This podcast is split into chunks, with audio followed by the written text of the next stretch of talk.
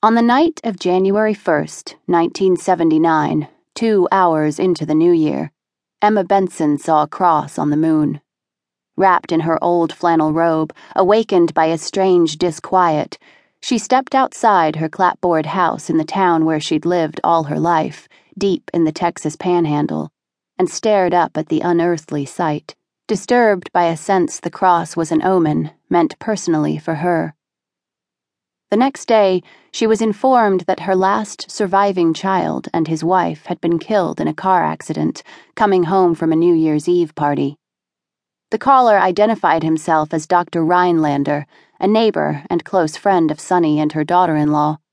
He and his wife would keep the couple's 11 year old daughter, Cathy, with them, he said, until the courts or whoever was in charge decided what to do with her. What do you mean, the courts? Emma asked. She heard a painful sigh. I'm speaking of foster care, Mrs. Benson. Foster care? Her granddaughter, blood of her blood growing up under the roof of strangers? But who else was there to take her? Where else could she go? There were no family members left. Emma's daughter in law had been an only child, adopted by a couple long past childbearing years, and now deceased. Her other son, Buddy, had been killed in Vietnam.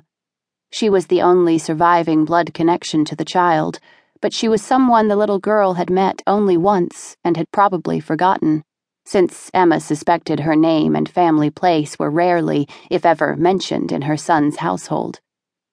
But she heard herself say, If you'll allow Catherine Ann to stay with you until I arrive, Dr. Rhinelander, I will bring her home with me.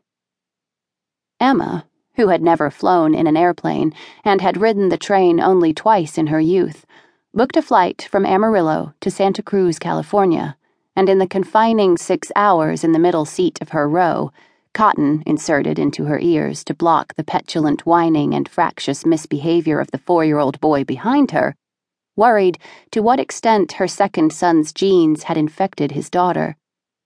Her observation had been that nine times out of ten, first daughters took after their fathers, not only in physiological structure and temperament, but also in character, whereas firstborn sons echoed their mothers. Her first son, Buddy, had proved no exception. But Sonny, coming along later, hadn't a drip of sap from the family tree running in him.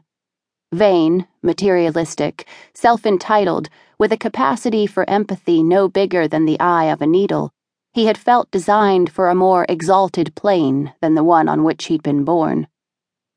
I was cut out for something better than this, Emma could remember him stating, wounding her profoundly, and at the first opportunity he had taken off to correct the mistake that nature had made.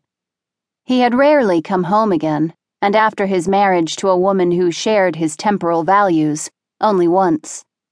He said he'd come to introduce Emma to his wife and daughter, but he had come to borrow his brother's life insurance money, paid to her when he was killed. She'd refused. Sonny's disaffection for her continued, abetted by his stylish wife, who had barely been able to conceal a sniff at the surroundings in which her husband had grown up. Emma had read her disdain to mean that hell would freeze before she exposed her daughter to the place of her father's birth and the stern, no nonsense woman who had raised him. And, as Emma had correctly interpreted, they'd never come again, nor invited her to their home in California.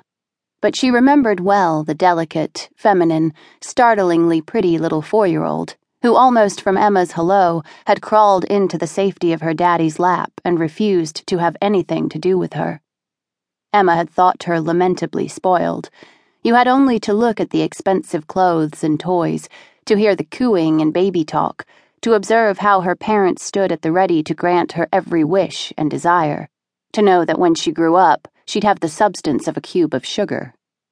Still, she was an enchanting little thing with her father's curly blonde hair and big blue eyes, gazing, shyly or coyly, Emma couldn't tell, from beneath long lashes that in sleep lay like downy feathers on the sweet, creamy curve of her cheeks. Emma had a picture of her from that time displayed on her bedside table.